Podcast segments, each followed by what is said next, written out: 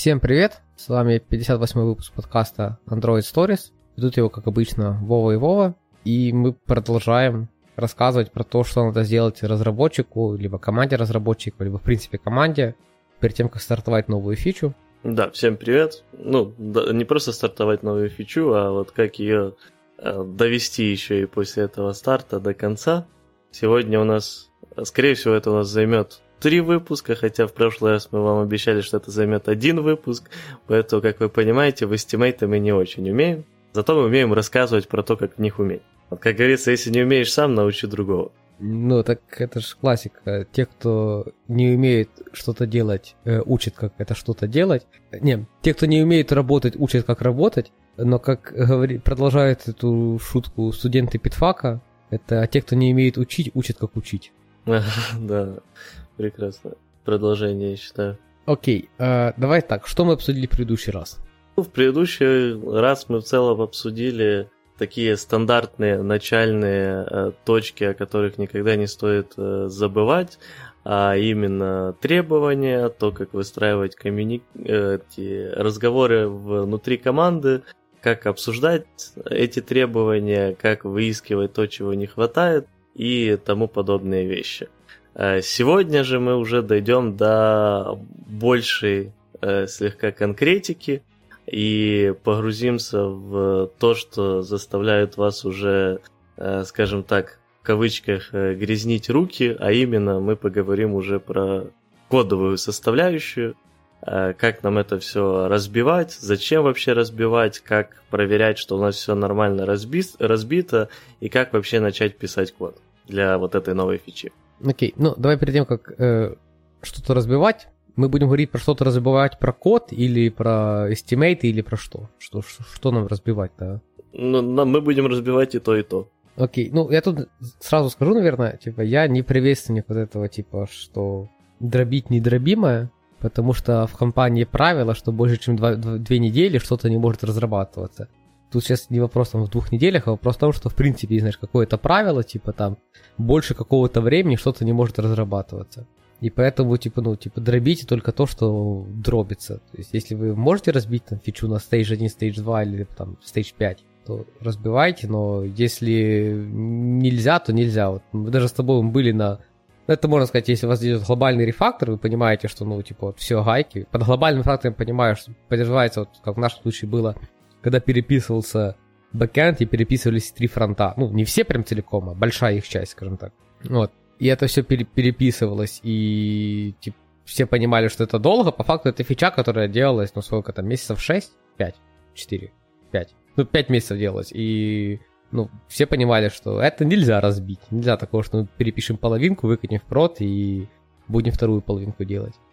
Ну, я тут сразу скажу, Вов, что хорошо, что ты не работаешь в физике элементарных э, частиц, а то с, то с твоим подходом не разбивать неразбиваемое, мы бы так и сидели с э, атомами, с, с как неделимыми хорошо, да, да? частичкой. А, но так как мы все же работаем тоже не в физике элементарных частиц, то а, я тут в целом тебя поддержу. А, то есть всегда долж, должна быть какая-то логика за вот этим разбитием. Если мы разбиваем чисто э, на более какие-то маленькие задачи и стараемся их как-то определить исключительно потому, что у нас есть э, странное требование, что задача не должна занимать там больше недели, и без каких-то причин, почему она не должна столько больше занимать, или потому что там наш PM хочет э, видеть, что задача идет там не одна, а есть 10 пунктов и э, типа так выглядит внушительный, то тоже плохая идея. Э, под причиной, которая должна быть для разбития, это обычно либо то, что мы можем как-то по частям что-то зарелизить, либо мы можем как-то разбить эту э, задачу на несколько человек, и, соответственно, несколько людей будет, будет этим заниматься. Э, либо иногда тоже актуальная проблема, что нужно более детально отслеживать прогресс по ней, потому что Э, если мы понимаем, например, что, ну, то есть мы определили несколько пунктов, которые нам надо сделать для того, чтобы довести эту задачу до релиза, и мы не понимаем еще до конца, насколько каждый из пунктов э, реализуем в конечном итоге, э, то здесь может быть важно тоже вот такое разбитие, чтобы э, можно было сосредоточиться э, на каждом пункте и понять, где именно начинаются проблемы заранее. Э, и, соответственно, ну, соответственно, вот примерно мои мысли насчет того, когда надо и не надо разбивать. Ну, кстати, тут еще момент, ты говоришь про то, что типа там разбивать несколько разработчиков и всякое такое, но это же разные разбития. То есть одно дело, типа, разбить на два стейджа, и разбить между несколькими разработчиками. То есть, ну, на стейджи можно, знаешь, всегда разбить, если особенно отвязать их от выливки в прод. Mm-hmm. Вообще дроби себе не хочу. И вот по поводу разбития на разных разработчиков, надо всегда, наверное, держать в голове, что э, даже если, типа, ты там все подробишь, то ты можешь увеличить estimate, а не уменьшить его. Ну да, конечно. Это вполне возможно. Поэтому это тоже надо учитывать. Вот. Ну, вообще, э, тут как бы есть стандартное правило того, что в целом, если вы разбиваете э, какую-то задачу на нескольких э, разработчиков, то э, суммарное затраченное время всеми разработчиками всегда будет больше, э, чем время, затраченное разработчиком одним, если бы он все это целиком делал сам, при условии, что компетентность, э, там, уровень навыков у всех разработчиков примерно одинаковый. Э, вот. Но и, соответственно, с этого следует, что если задача, например, э, маленькая, или есть еще вот альтернативная проблема в том, что э, какой-то разработчик прекрасно разбирается вот именно в этой фиче или в этой части продукта, а другому надо потратить время на то, чтобы в этом разобраться, то часто это может привести к тому, что если пытаться разделить то э, даже не то, что суммарное затраченное время будет больше, но и э, в целом просто э, затраченное время э, даже просто, даже не суммарное да, будет больше, да. Да, будет больше. Но тут, конечно, тоже, даже если такая ситуация складывается, и особенно если у нас второй вариант, который я писал, то есть что просто там, например, второй или третий разработчик не в курсе продукта, тут мы получаем э, побочные плюсы. Э, то есть, например, если вам надо ввести разработчика в эту часть продукта, э, то вот такое разделение может иметь все равно смысл, даже если потратится в итоге больше времени, потому что за, заодно вы вооружите этого разработчика знаниями, которые ему будут нужны для следующих задач. Ну, кстати, тут еще, кстати, классный момент. Э, очень осторожно использовать всякие авторазбивалки задач, это то, что я для себя даже недавно открыл. Ну, ты знал, э, типа в Jira есть э, какие-то плагины, есть их много, не суть какой. Угу. У них есть э, автопостроение типа планов работ. Вот, так, и... По какому принципу оно работает? Ну, по приоритетам задач. Ну, типа, ты эстимируешь все задачи. А, ты в этом плане. Да. Я подумал, что авторазбивалка, типа, что ты закидываешь задачу, и оно ее как-то не, разбивает. Не-не-не, у тебя там есть какие-то задачи, ты там можешь, ты делаешь между ними правильные связки, Выставляешь им правильные приоритеты, пишешь им правильные эстимейты, и оно тебе выстраивает, там, как твоя команда будет работать. Угу.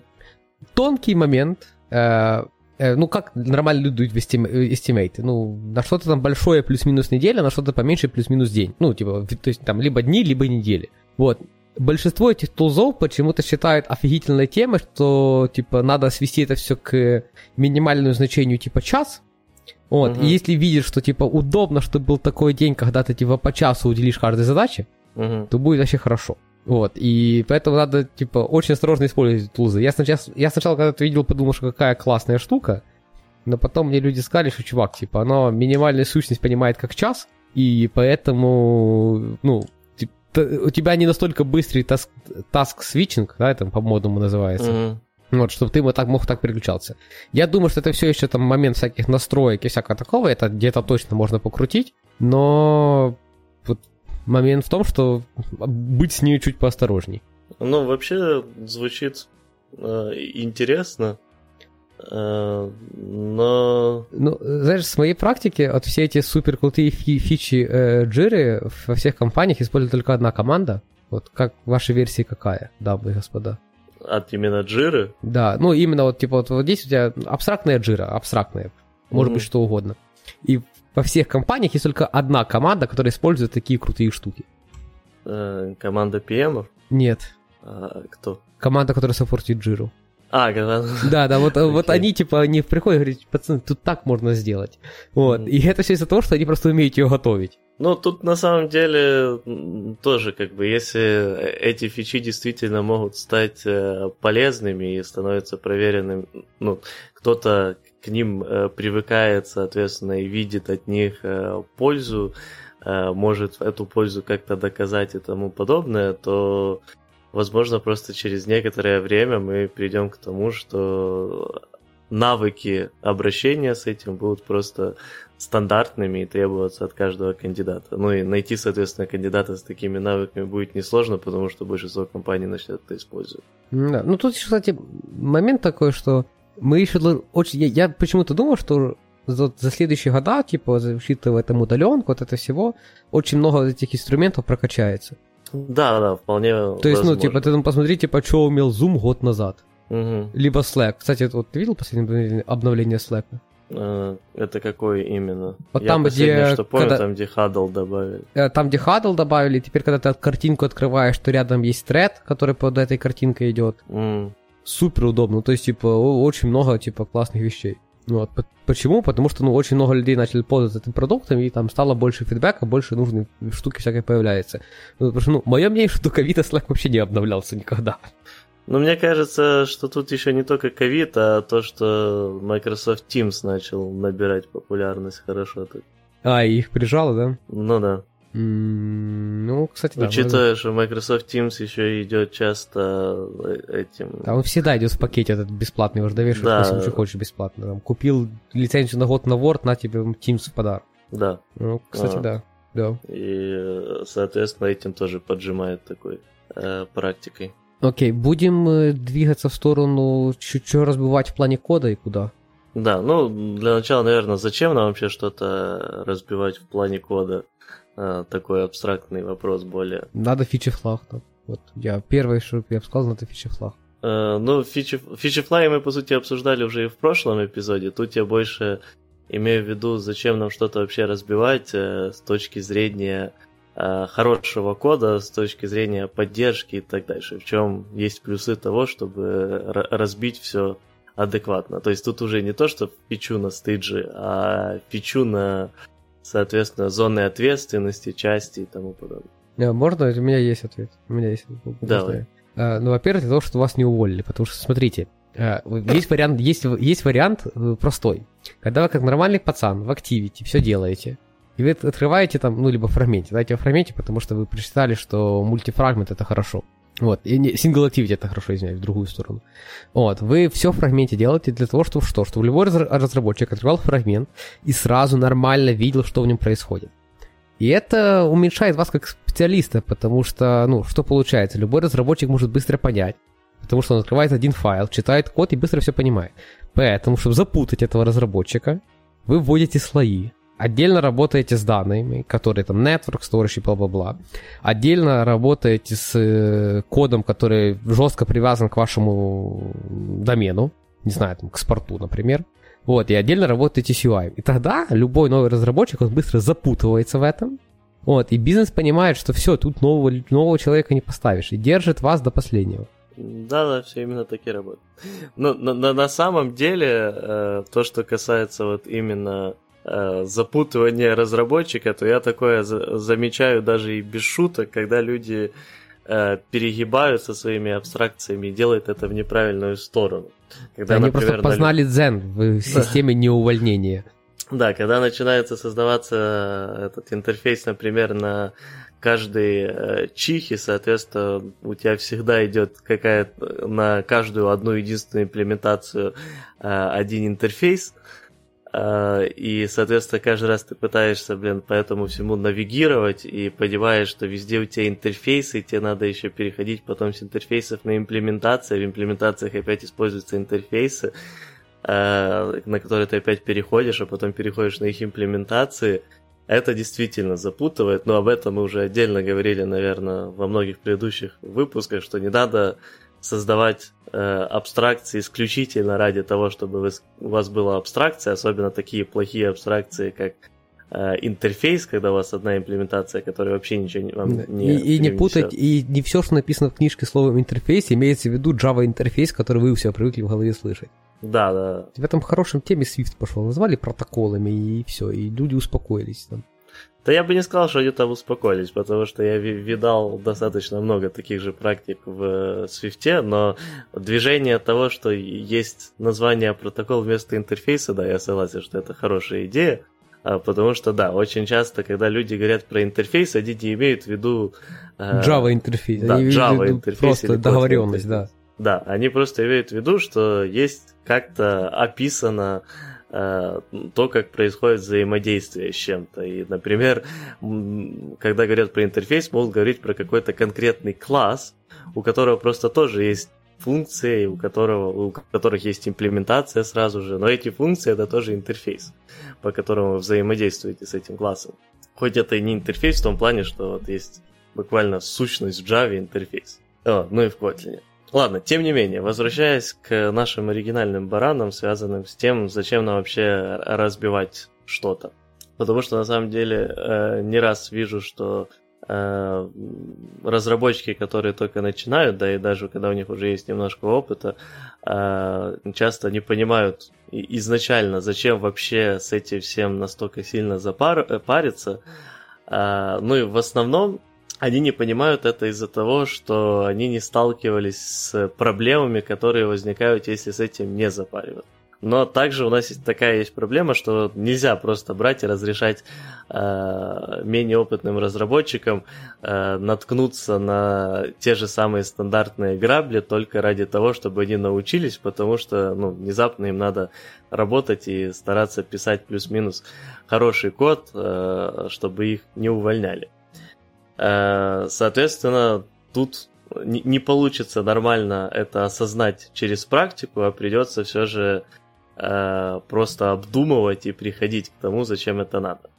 А надо это в основном для того, что если у вас э, все как-то на одну кучу, все спутано, э, нету никаких зон ответственности, то э, рано или поздно, вот вначале, когда вы это все пишете, вам будет всегда казаться, что вроде бы все понятно, все нормально, легко этот, э, изменяется и прочее, потому что ну, вы минуту назад писали этот код, э, вы еще не осознаете, какие могут быть, например, э, достаточно разнообразные изменения, э, потом в будущем заходить, которые будут влиять на этот код. И поэтому вам кажется, что все идеально. Но реальность такова, что буквально через несколько недель вы уже начнете забывать, что, почему и как, э, что за что отвечаете и так дальше. Поэтому здесь в первую очередь приходит э, на помощь зоны ответственности. И так уж исторически сложилось, что э, чаще всего самое простое и банальное разделение по зонам ответственности это ну, их два в целом, и а, а, одно, один подпункт второго. Это по фичам, то есть, понятное дело, что если есть две разных фичи, то и зоны ответственности у них обычно будут разные, хотя они и могут пересекаться, э, что тоже отдельная важная часть. Но если взять две абсолютно разные фичи, то логично, что они должны быть как-то э, разделены и не смешиваться между собой, если между ними реально ничего общего не будет. Да даже если есть чуть-чуть общего, закопипастите. Ну если чуть-чуть общего. Не, ну тут, тут, тут э, я уже скорее не соглашусь. Не, но... ну если у тебя есть какая-то entity, в одном случае ты ее создаешь, в другом случае ты ее отображаешь. И вот это единственное, что пересекается, это, например, модель этого entity. Ну ты что, не будешь ее копипастить? Не, не совсем понял, как это создаешь в одном Ну вот у тебя есть, не знаю, там типа, эм, сейчас пример, Facebook. Угу. Ну, короче, типа в одном случае один экран типа, создания каких-то комментариев, да, в другом случае показ комментариев. Угу. Ну, две разные фичи. Одна создает, вторая показывает. Но я подозреваю, что там, например, сущность, которая приходит к тебе с бэка в ресте, и сущность, которую ты отправляешь, будет крайне похожей. Ну, плюс-минус, погрешность на ветер. Скорее всего, они будут капитально разные, ну, потому что ты же вряд ли будешь, например, там, дату создания этого отправлять, там, и тому подобные вещи. Mm. А с бэка ты намного больше получишь всякой метаинформации, ну, или даже не метаинформации, а обычной, которую ты на момент создания еще не имеешь там, например, э, там, кто написал этот комментарий, опять же, ты не будешь отправлять эту информацию бэку, потому что, понятное дело, что ты его написал. Вот, там, когда этот комментарий был э, написан, потому что, опять же, это определяется на стороне бэка.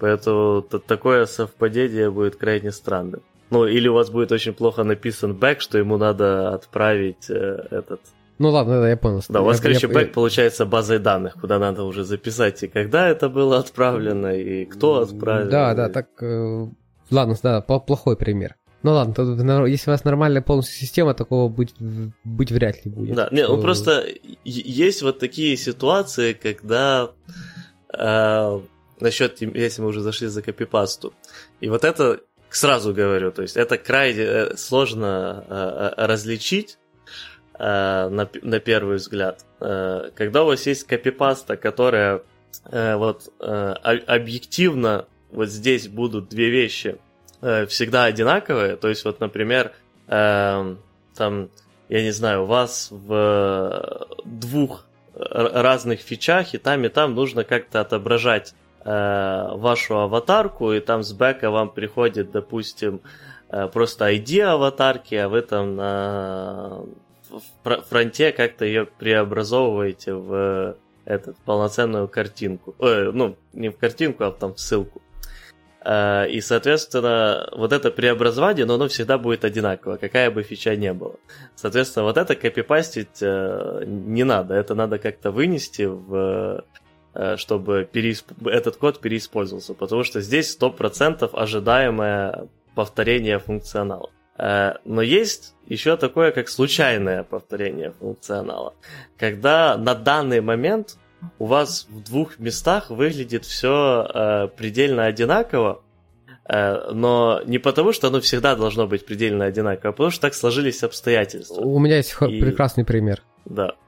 Очень часто там какие-то проценты и деньги форматируются одинаково. Но это не значит, что это надо делать типа одним и тем же методом либо коэффициенты чего-то. То есть есть там типа, знаешь, стандартное форматирование, там, не знаю, там целая часть, точка и две, две, две цифры после запятой. Uh-huh. И так часто форматируются, например, деньги и коэффициенты. И uh-huh. можно посчитать, что это типа должно быть одним методом, потому что мы же скопипастим. Но это доменно разные вещи. Супер разные, поэтому тут надо скопипастить и просто типа сделать отдельный метод, который форматирует деньги, отдельный метод, который форматирует проценты, отдельный метод, который форматирует там коэффициенты, все, что, все, что хочешь, ну, делать отдельными методами. Хотя сейчас все выглядит так, как будто это просто идеально сходится. Mm-hmm. Ты про это говоришь или нет? Э, в целом, да. То есть э, я говорю про вот, да, ситуации, когда оно э, выглядит абсолютно идентично, но в будущем оно вполне возможно, что поменяется. Единственное, что, вот э, сейчас я еще к твоему примеру вернусь. Единственное, что э, из такого э, важного, потому что на самом деле мы уже про такие вещи, по-моему, говорили, ну и, например, э, дядюшка Боб тоже упоминает эти ситуации у себя в том же Clean Architecture. Эм, вот эта ситуация, когда у вас э, вы замечаете, что у вас вот совпало так, что сейчас оно абсолютно идентичное, а в... но вы понимаете, что в будущем это может начать расходиться, э, то понятное дело, если вам, допустим, надо что-то как-то постараться, чтобы переиспользовать из одного компонента, где это уже написано, в другом э, какой-то код, который вот как раз сейчас получается идентичным, и вы понимаете, что это случайная идентичность, просто так совпало, то да, э, спокойно себе копипастите. Но я бы вот тут сказал, если у вас, вам это вообще ничего не стоит на данный момент, Uh, то есть у вас уже есть просто вот этот написан код, код протестирован, все тому подобное, и вы можете его переиспользовать. Хотя вы понимаете, что возможно в будущем и начнут, начнется это все раз, разбегаться, но вам ничего не стоит вот сейчас взять и этот, uh, просто подключить, скажем так, вот этот код к вот этому новому. Э, то в этом нет ничего особо плохого при условии, что у вас нормально настроенные процессы, у вас есть код-ревью и тому подобное. Почему важно, чтобы было код-ревью и нормально настроенные процессы? Потому что э, это становится, перестает быть нормально, с моей точки зрения. Если у вас есть, например, много джунов или даже э, много начинающих э, там медлов. Начинающих медлов. Да, вот, э, которые не, их код нормально не проходит постоянное код-ревью и так дальше, то есть возможность, что в итоге они вот в этом функционале что-то сломают, потому что в одном месте все же поменяется, и они не догадаются, что как бы надо теперь уже разделить эти зоны. А, ну, соответственно, если у вас есть код-ревью, то старшие разработчики это должны достаточно легко заметить, потому что там начнут появляться странные ивчики, а, чтобы этот, захендлить эти две ситуации раздельно. Вот. И тогда они уже подскажут, что надо как бы тут просто перекопипастить, и вот в старом месте ничего, соответственно, не менять, а в новом уже поменять. Вот. Но возвращаясь к твоему изначальному э, примеру с коэффициентами тут э, и деньгами. Тут имеется в виду, сразу, наверное, скажу, потому что не, не все слушатели могут догадаться, что имеется в виду под коэффициентами. Ну, то есть, например, если у вас есть какая-то э, шанс выиграть чего-то, да, там в лотерее или вот э, ставка на исход какого-то матча или тому подобное, вот у вас есть э, часто такая идея, что он отображается коэффициент, с каким э, шансом вы выиграете в лотерею. Вот, или коэффициент того, э, точнее, ладно, в первом случае не коэффициент, а просто процент. Во втором случае коэффициент того, э, насколько ваш, ваши деньги, которые вы поставили на какой-то матч, э, насколько они приумножатся. Например, 1,5, это значит, что они умножатся на 1,5. Вот, и суть в том, что да. Тут э, сразу надо добавить, если вы человек с европейским менталитетом, ну, типа, да, с европейским способом мышления. Да, с европейским способом мышления, потому что в других странах там начинает всякое меняться. Вот, но да, тут вот в чем как раз может начать э, разбираться, да, если у вас в компании сейчас принято отображать э, две э, цифры после точки или там запятой для коэффициентов, э, там, э, процентов и денег, то, возможно, да, на данный момент это выглядит так, что оно, э, что здесь это все надо переиспользовать, и, соответственно, надо любыми, любым способом сделать, чтобы это все использовало один и тот же код. Но на самом деле э, очень легко это все меняется, и завтра уже ваша компания говорит, что э, у нас процент, шанс выигрыша, например, в лотерее был слишком низкий, и он часто может быть типа меньше, чем сотая, соответственно, там тысячная или десятитысячная и, соответственно, надо это тоже отображать. И теперь вам надо уже более э, комплексно отображать э, этот, там, например, иногда три э, цифры после точки или запятой, иногда четыре, иногда пять, а иногда только две. А, и, соответственно, тут уже логика с деньгами разбегается, и вы понимаете, что нефиг их было смешивать и стараться так, чтобы это все переиспользовалось. Я тут и сразу, со... сразу, сразу добавлю, ну, типа, сори, э, угу.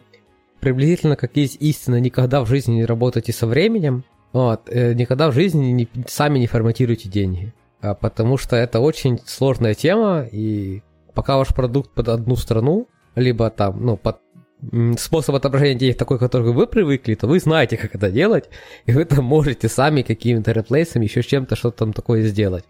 Но со временем, когда ваш продукт начинает там разрастаться, вы начинаете понимать, что в одних странах тысячи отделяют запятыми, потому что ну так, так надо, почему бы не отделять, если речь идет про деньги.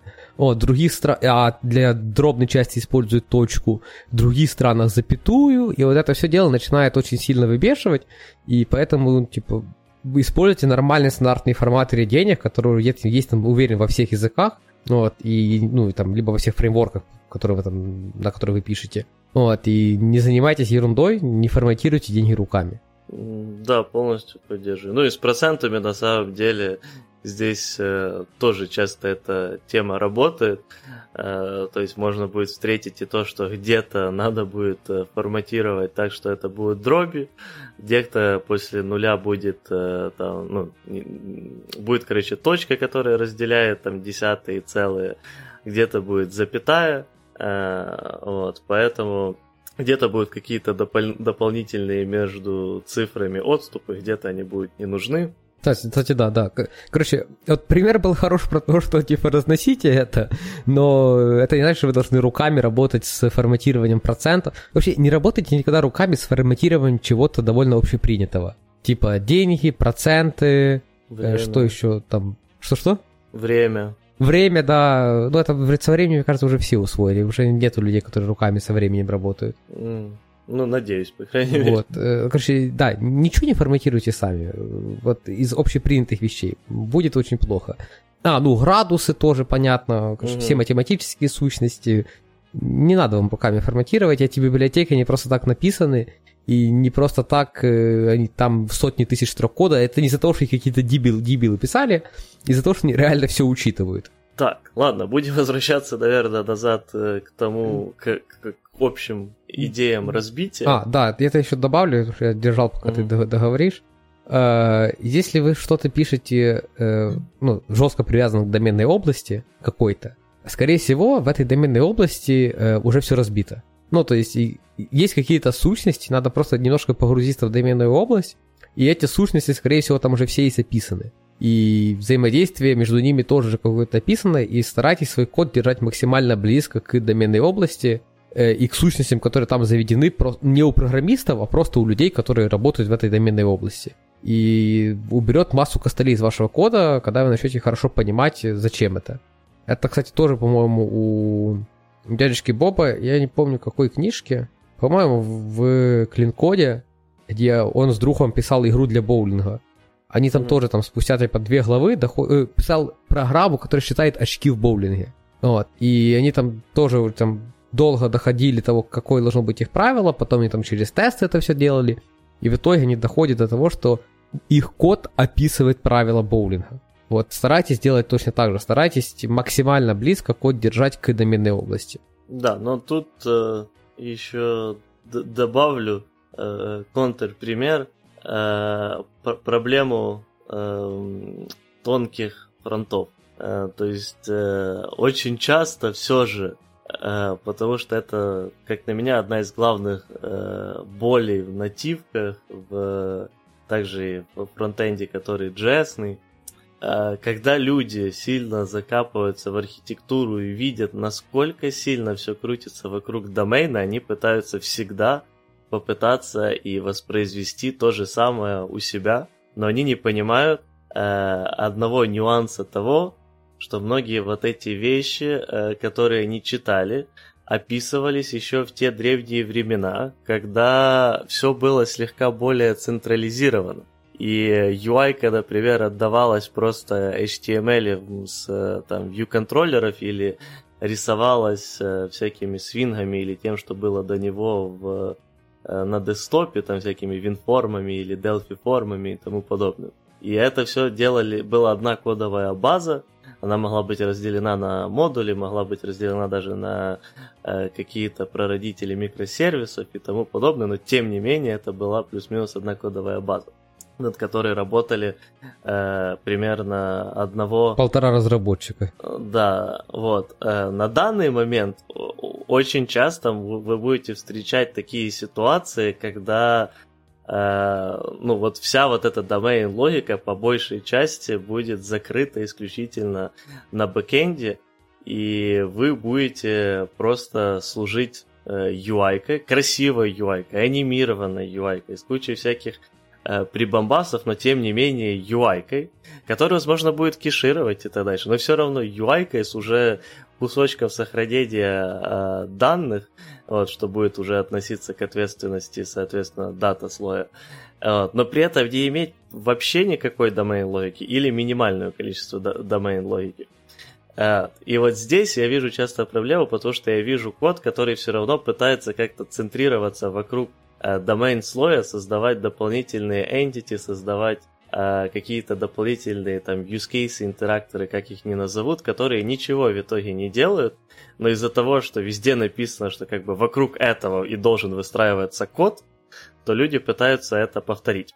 А на самом деле им приходят данные, и эти данные надо э, с минимальной обработкой в виде того же форматирования э, данных э, отобразить на UI. Ну, и тут Да. Да, договаривай, договаривай. Да, и я просто к тому, что вот ради форматирования э, даты э, не надо заводить э, этот э, полноценно огромную прослойку домена, где появятся все эти use cases, интеракторы и прочее, и какие-то entity, в которых уже будет дата этот э, дополнительно как-то с, я не знаю, ну, ну, нужным, нужной таймзоной или что, и вот по сути все будет везде просто повторение, копирование, и просто будет добавление таймзоны, что на самом деле тоже можно сделать на уровне дата слоя крайне спокойно. Да, даже, наверное, тоже будет хреновая идея засовывать это вообще в domain слой, то есть он будет дальше пустой. Просто да, еще я вижу вот то, что очень часто люди просто пытаются придумать, из-за того, что они не могут найти ничего из реально domain слоя, они пытаются при- придумать какие-то компромиссы, что можно взять с дата или UI слоя и засунуть в domain, но чтобы у них был domain, как у нормальных пацанов.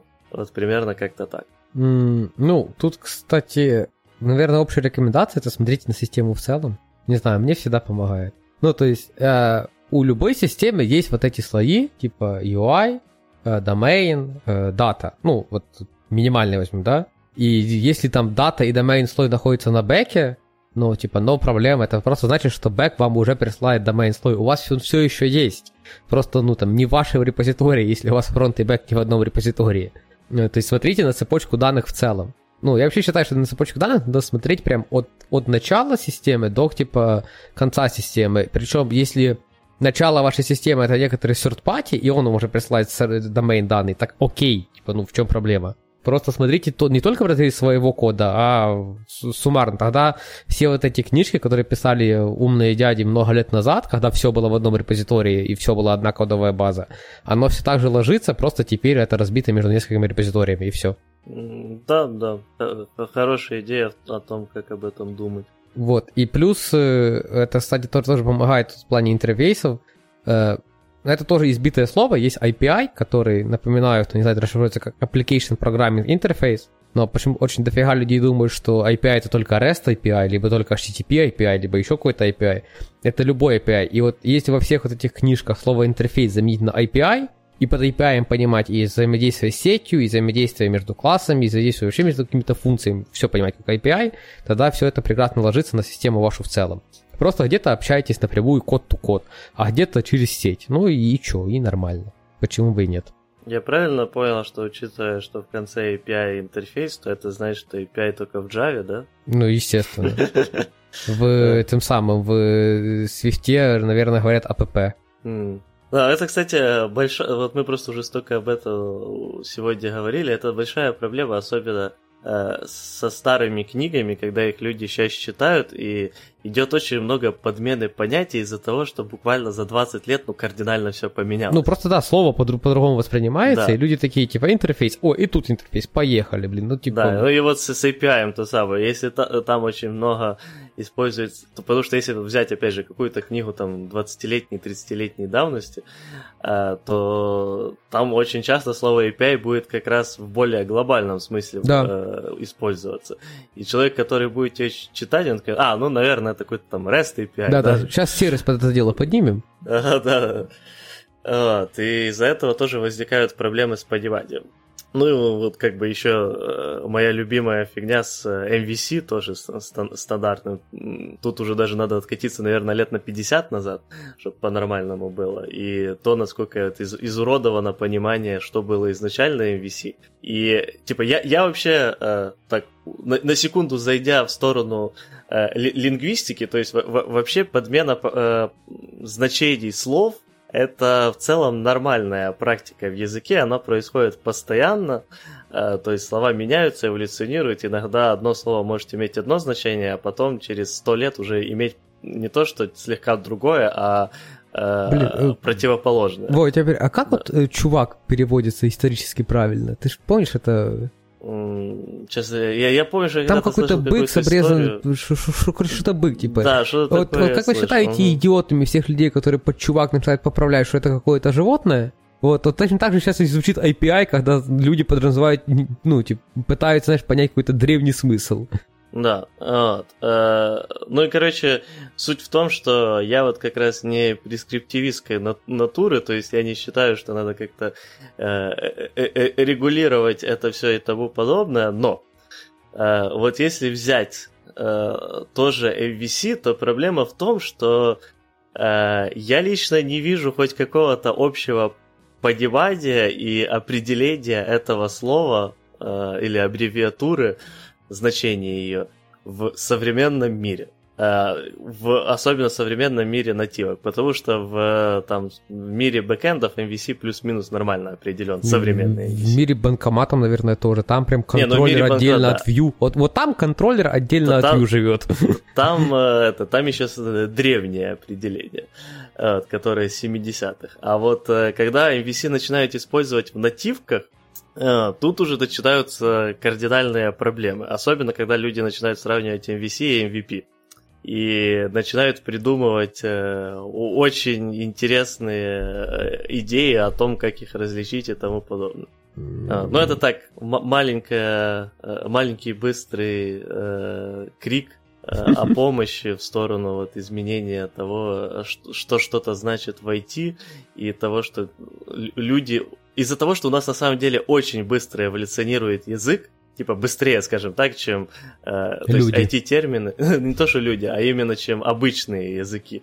Вот у меня есть такое ощущение. То есть слишком часто э, есть глобальное недопонимание между людьми. Вот как есть, что э, старики не могут, там, кому 70 плюс, 80 плюс, не могут понять, э, о чем вообще разговаривают э, там дети в 14, 15, 16, то вот у меня такое ощущение, что человек, который там 10 лет в IT, не может уже понять человека, который 2 года в IT часто. И вот это, ну, понятное дело, не на огромном каком-то, э, не огромных масштабах проблема, но э, в каких-то отдельных зонах очень жестко вот замечается то, что да, все тут, меняется, и люди говорят о разных вещах. Тут надо сразу, сразу добавить, что то, что язык меняется, как вы говорили, это уже нормально, то у нас был один язык, который сопротивлялся, вот. Э, именуют сейчас латынью, закончилось вроде бы плохо с языком. Не, ну латынь вполне себе нормально продолжает жить, просто в виде кучи романских языков. Ну да, а... но я имею в виду про то, как оригинальный, типа, ну, плохо с языком закончилось, потому что пацаны сказали, что нифига менять не будем, будет, будет как раньше. Не, ну то, то, что происходило с латынью, ладно, учитывая, что у нас уже стало нормой чуть уходить в автопы, э, у, у, у латыни просто была штука, которая в целом, наверное, была, ну не наверное, а буквально была свойственна практически любому языку с письменностью, это то, что было, то, что называлось вульгар, вульгарной латынью и обычной латынью. Вот обычной писали, а вульгарной говорили. И суть в том, что старались не смешивать. Также и у нас на самом деле, э, если посмотреть древние э, письмена, то люди старались писать на церковнославянском, хотя этот обычный ежедневный язык очень сильно от этого отличался. Но просто было не принято писать на чем-то таком низком, как обычный э, язык. В этом, кстати, вот в русском у Пушкина в этом есть большая заслуга. Он не первый, на самом деле, кто э, начал использовать на письме разные регистры языка, но он, скажем так, сильно оставил свою отметку на том, что э, у него в его красивой, э, красивых стихах э, очень часто в зависимости от нужды использовались как и слова там нижнего регистра, то есть те, которые используют обычные люди, так и среднего, которая такая мешаловка, так и высшего, который в основном это все церковно-славянское и тому подобное. Вот, и что он как раз начал это на письме нормально использовать, что если как бы у тебя есть крестьянин, который что-то говорит, то очень странно, если он говорит там по церковно-славянским нормам, используя те высшие слова, которые, скорее всего, и не знает. Потому что раньше было тупо не принято так писать. В японском, кстати, с китайским такая же самая фигня. Изначально, как бы, писать было принято только исключительно китайскими словами, потому что японские оказались, ну, слегка менее такими Прикольные. высокими, да, да, да, вот, ими всякая челядь разговаривает. А вот это уже э, там, и, и, э, китайские одол... слова, которые одолжили, это уже что-то выше. И поэтому, например, до сих пор в японском дофига всяких этих научных и так дальше слов именно обязательно китайского происхождения. Mm-hmm. Ладно, давай будем возвращаться, еще один какой-то пункт добьем. Давай, э, да, э, ладно, мы на самом деле так и не добили, зачем разбивать. Ну, что нормально было, это да. как... Э... Ладно, давай быстро пробежимся просто Короче, еще раз. Как, знаешь, есть разные типа проекты, у разных проектов есть разные правила, типа как писать, что все было хорошо, и вот, ну, самое вот нормальное правило, которое может быть на проекте, это нормально делай, нормально будет. Вот. И если у вас проект по такому принципу, и у вас все нормально, то, типа, ничего не меняйте. Ну да, на самом деле общее главное правило это да, нормально делай, нормально будет, потому что э, те же самые разбития на слои могут кардинально отличаться от проекта к проекту и при этом разные идеи нормально функционировать. Главное, чтобы в итоге у вас получался э, код, который э, максимально лишен каких-то э, странных, ненужных, э, огромных зависимостей Здесь у вас есть огромные зависимости, чаще всего их можно разделить на более э, маленькие, такие, скажем так, более концентрированные в каких-то разных областях. Э, также, чтобы у вас не было э, просто использования э, но это уже меньше к архитектуре, больше к э, просто нормальному написанию. Это всякие Э, God Object, синглтоны и прочее, и напрямую завязка на них вместо э, решения этого всего через внедрение э, зависимости извне, там, через конструкторы и тому подобное. Ну и чтобы у вас был, можно было проследить как какую-то логическую структуру, под логической имею в виду то, что если вы Э, посмотрите, как сделана одна какая-то фича, и вы понимаете, что вас есть такой слой, есть такой слой, есть такой слой, или есть вот такие разделения, то вы переходите на другую фичу, вы уже, привыкнув к тому, как это сделано на первой, увидели примерно то же самое и там, просто уже, понятное дело, с другим функционалом. То есть там может добавиться, например, какой-то слой или убраться, но логика разбивания должна быть э, одинаковая по крайней мере, в разрезе проекта на команду. Я еще тут добью. Э, если вы, например, там, либо там участник команды, либо контрибьютите в код этой команды, если вы там открываете репозиторий, и там, например, все построено на, на э, иммутабельных объектах, э, то вот тоже делайте на иммутабельных объектах. То есть, ну, это тоже про склонность фичей. Просто пример такой, что посмотрите, как, как, как заведено в предыдущих фичах. Сори, я тебя перебил. Не, все, все хорошо. Ну и тут на самом деле, э, да, очень правильная вещь. Как бы если вы уже пришли на проект, то да, следуйте правилам, которые там идут, а не пишите просто по-другому, даже если вы думаете, что на проекте все хреново. Если вы думаете, что на проекте все хреново, вы собираете, и вы не хотите уходить из компании, mm. у вас есть желание это все поменять, вы собираете команду, вы начинаете объяснять, вы начинаете выстраивать какой-то план, э, как это все поправить, э, договариваетесь, находите компромиссы и так дальше. Но просто так написать в кардинально другом стиле и тому подобное не надо. Это okay. только ухудшит ситуацию, потому что солянка появится еще сильнее. Чаще всего, даже если код на самом деле, кстати, крайне хреновый, в целом, после того, как над ним долго работают, он начинает иметь какой-то стиль хреновый стиль, но тем не менее какой-то консистентный стиль, в котором хотя бы можно будет в итоге плюс-минус разобраться, но из-за того, что код хреновый, все равно будет, например, сложно добавить какую-то фичу, изменить что-то и так далее. Mm. Uh, да, кстати, я, я видел такие проекты, где стиль было записать все во фрагменте, но со временем, да, ты замечал, что везде написано во фрагменте, но одинаково. Mm-hmm. Uh, окей, давай еще сразу перескочим плавно на самый, на следующий пункт. Это то, что ну, разбивать надо для того, чтобы тестировать удобно было. Я очень не люблю этот аргумент, что было удобно тестировать, потому что под него очень часто под, подписывают просто какие-то неимоверные решения в архитектуре, в, во всем чему угодно. И говорят, ну типа так удобно что тестировать будет. В большинстве случаев это бред, но хорошая разбивка действительно помогает тестировать. Тут сложно спорить. Да, ну но, э, скажем так, тут надо, не надо путать, знаешь, причину и следствие. Э, именно надо, надо просто хорошо разбивать, и да, это помогает тебе тестировать, но не надо разбивать для того, чтобы было проще тестировать. Да, вот э, как на меня, главный...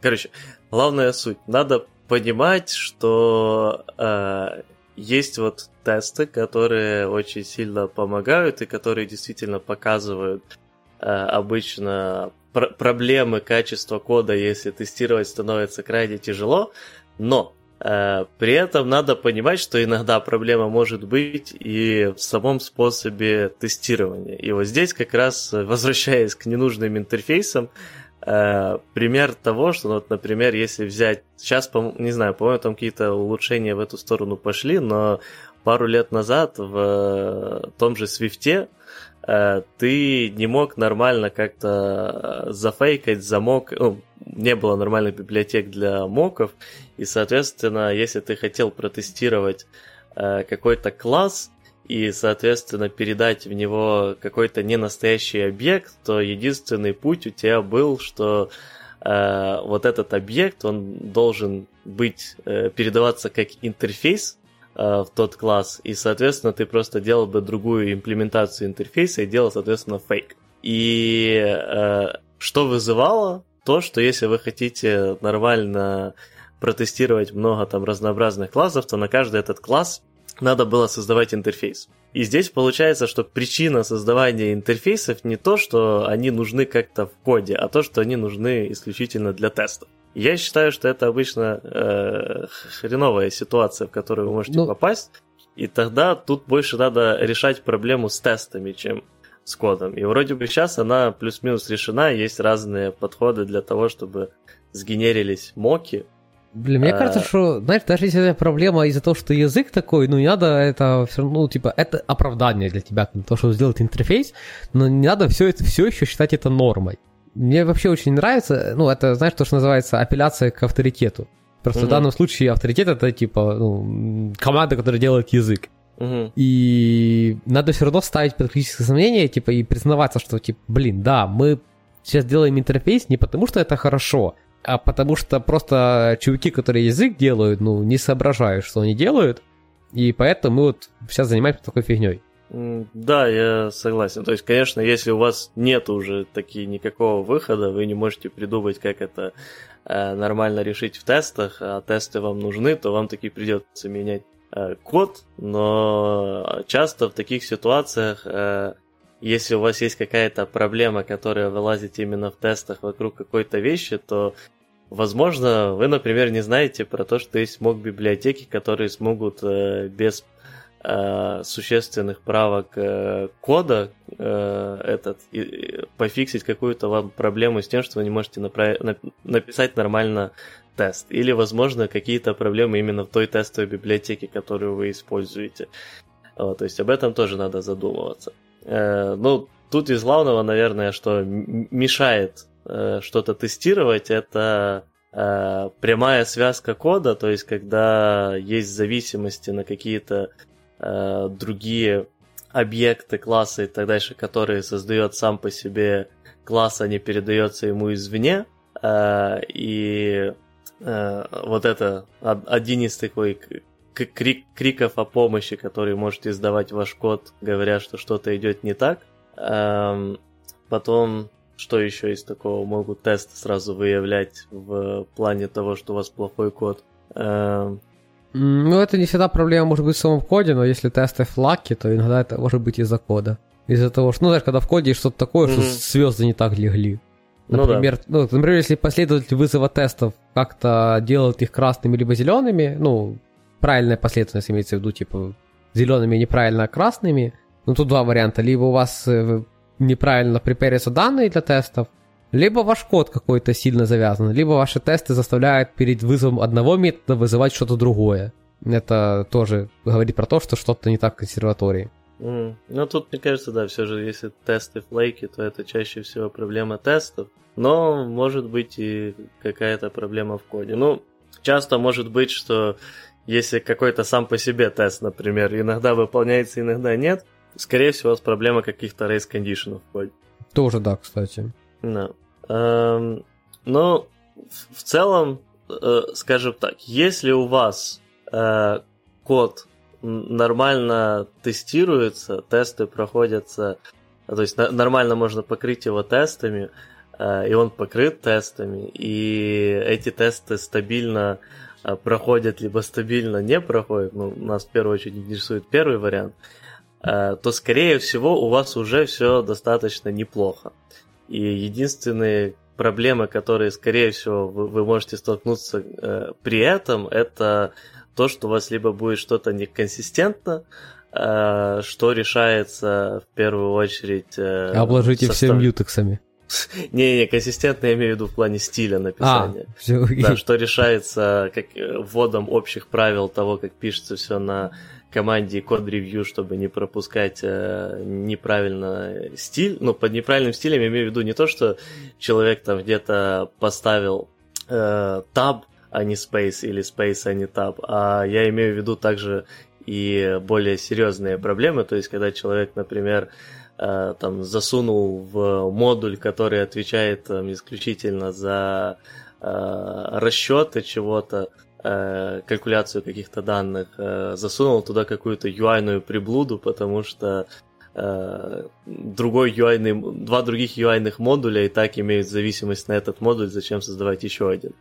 Вот, то есть звучит, конечно, как полный бред, но такое случается и достаточно нередко, особенно с людьми, которые просто пока не смогли до конца понять, как все разделено и описано у вас в проекте. Mm, да. Ну, тут, кстати, еще хороший, наверное, это плох, плохая тактика, но у нас вроде бы работает. Если у вас нет доки по тому, как разбит ваш проект, а люди не сильно много херни делают, которые еще не знают, как этот проект работает, то, наверное, разбито более-менее окей. Да, скорее всего. Так, ладно, мне, мне кажется, просто уже я вижу, что опять час набегает. Мне тоже так кажется, я уже зеваю будет... тут более-менее, не знаю, я, я порежу на записи, конечно, это зевание, но надо как-то а, расступляться. Есть у меня просто подозрение, что мы опять обманули, и выйдет не три выпуска, а четыре на эту ну, тему. Ну, посмотрим, да, в следующий раз. Как, как, как, как, как говорил один великий, кому бы что должны, а? Да, про- просто понимаешь, э, в первом выпуске мы создали, составили план, по-моему, на 9 пунктов, да? Да. В первом мы 3 э, этот э, пункт. Ты про то, что в следующем мы полпункта обсудим. 0,75, потому что в этот раз мы прошли полтора пункта. Ну да. Короче, Неплохо. геометрическая прогрессия не на нашей стороне. И это, конечно, грустно. Особенно, когда Q меньше единицы, да? Да. Окей. Ладно, тогда, наверное, будем закругляться на этом. В следующий раз мы вернемся и продолжим а, еще немного тему того, как это все писать в коде и решать проблемы, которые могут возникать по мере э, описания, ну, написания этого всего и реализации фичи, и как с ними бороться. А пока на данный момент говорим вам всем спасибо за прослушивание и до свидания. Всем пока.